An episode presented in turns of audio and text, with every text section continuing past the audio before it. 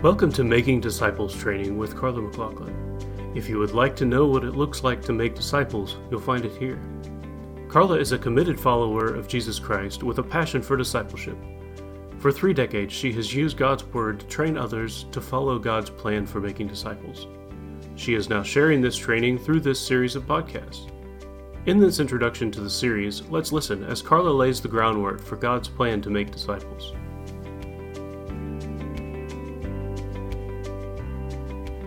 If you're listening to this podcast, you're most likely at least curious about discipleship or interested in learning to make disciples. People may use the words disciple or discipleship to mean any number of things.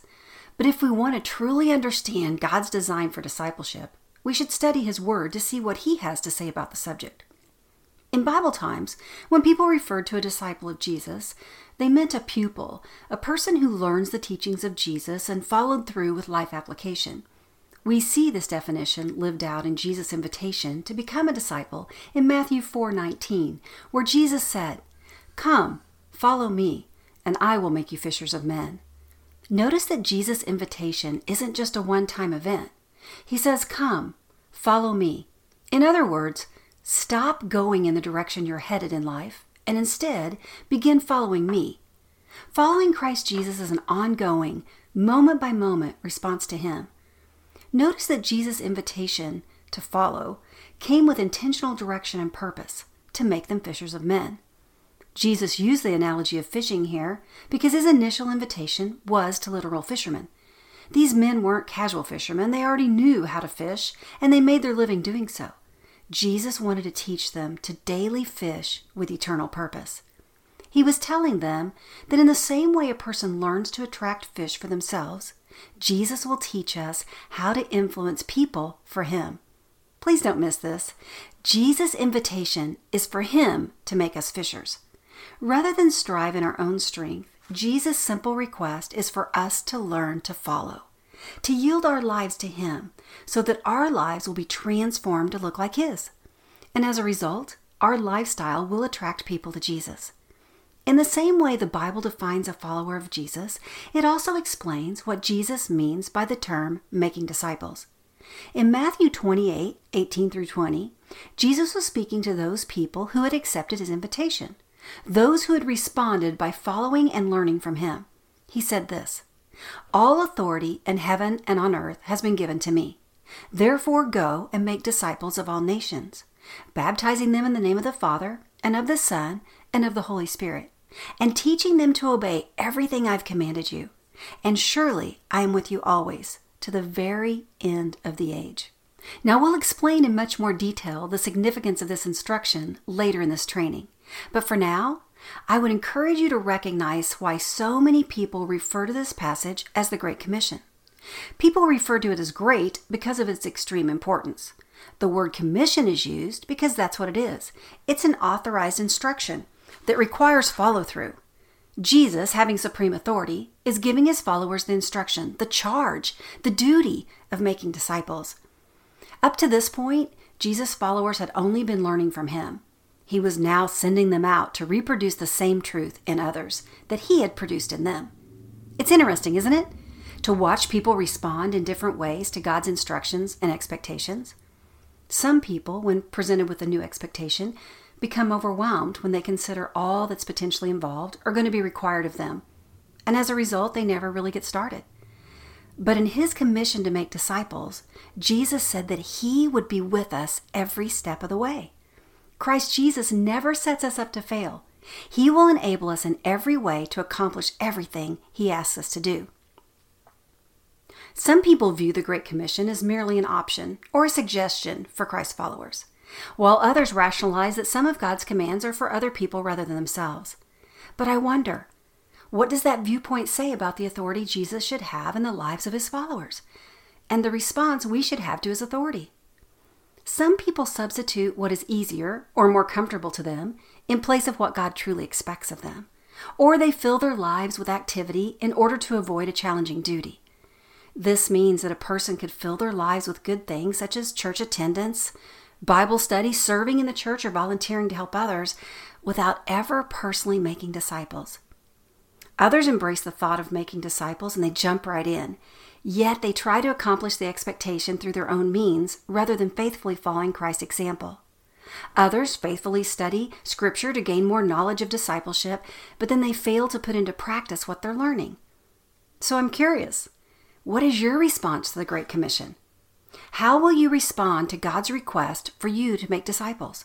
The Bible clearly shows that God desires a thorough rather than merely a shallow work in our lives.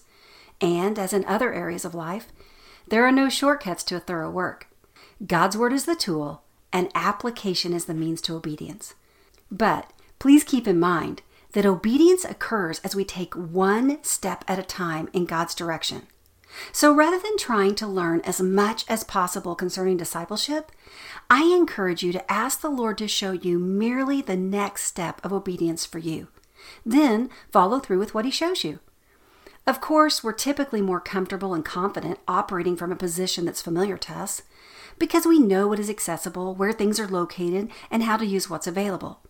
In the same way, God wants us to become comfortable and confident with each step of the process of making disciples, comfortable using His Word, and fully confident in His power to achieve His purpose. Acts 17:28 teaches that it is in Christ that believers live and move and have their being. The more God's word becomes familiar to you and the more equipped you become, the more confident you will be in Christ to disciple others. The question then becomes this can we learn what the process of discipleship should look like? The answer to this question is yes, but the word process is significant. Discipleship is a process, not a program. Some people want to make discipleship a program, and, and this training will teach you to make discipleship a lifestyle. Please don't misunderstand. Programs can be purposeful. For example, there are some weight loss programs that have proven to be effective. But if a person on the weight loss program doesn't make permanent life changes while on the program, it won't produce lasting effects. There are other issues with programs. Think for a moment about your family members or people you work with. How many within the group are exactly the same? Very few, if any, right? Each person is uniquely created by God with different personalities, learning styles, and life experiences. Rather than trying to get every person to follow a set program, the Apostle Paul became all things to all people so he might save as many as possible. In other words, Paul chose to learn about each person or group within his influence so he could best meet their spiritual needs through applicable, pertinent scripture. Think about it. If a person makes discipleship a program and a situation presents itself that doesn't fit within the guidelines of the program, they won't know what to do. And most importantly, if God intended for us to make disciples according to a program, He would have given us one. Instead, He gave us His Word, which is applicable for every circumstance and situation in life. He asks us to rely on His Word and the leading of His Spirit to reveal truth as it applies in our lives and the lives of those around us. Consequently, you're going to find that through the process of making disciples, you too will grow increasingly dependent on the Lord and His Word. This training isn't intended to be used as a program, a curriculum, or merely a Bible study. This training will teach you to make discipleship a way of life. And as you progress through the training, you'll learn to understand God's purpose for disciple making and how to recognize and prepare to engage others informally as well as formally in discipleship. You'll be trained to apply biblical truth in daily living and communicate and demonstrate living by faith. The Bible shows us what the process of discipleship looks like, and God equips every believer with the Holy Spirit to enable them to successfully follow His lead. These two elements of using God's Word and His power for discipleship will be explained in practical detail in this training. The next question must be answered by each individual Are you committed to the process of discipleship? Are you ready to learn to make disciples? If so, I encourage you to begin by listening to the episode How to Get the Most Out of Making Disciples Training. If you would like to learn more about God's purpose in discipleship, I encourage you to listen next to the episode entitled The Basis for Discipleship. Then, tie your shoes. The journey is going to be amazing. Scripture clearly shows that making disciples is God's plan and purpose for our lives.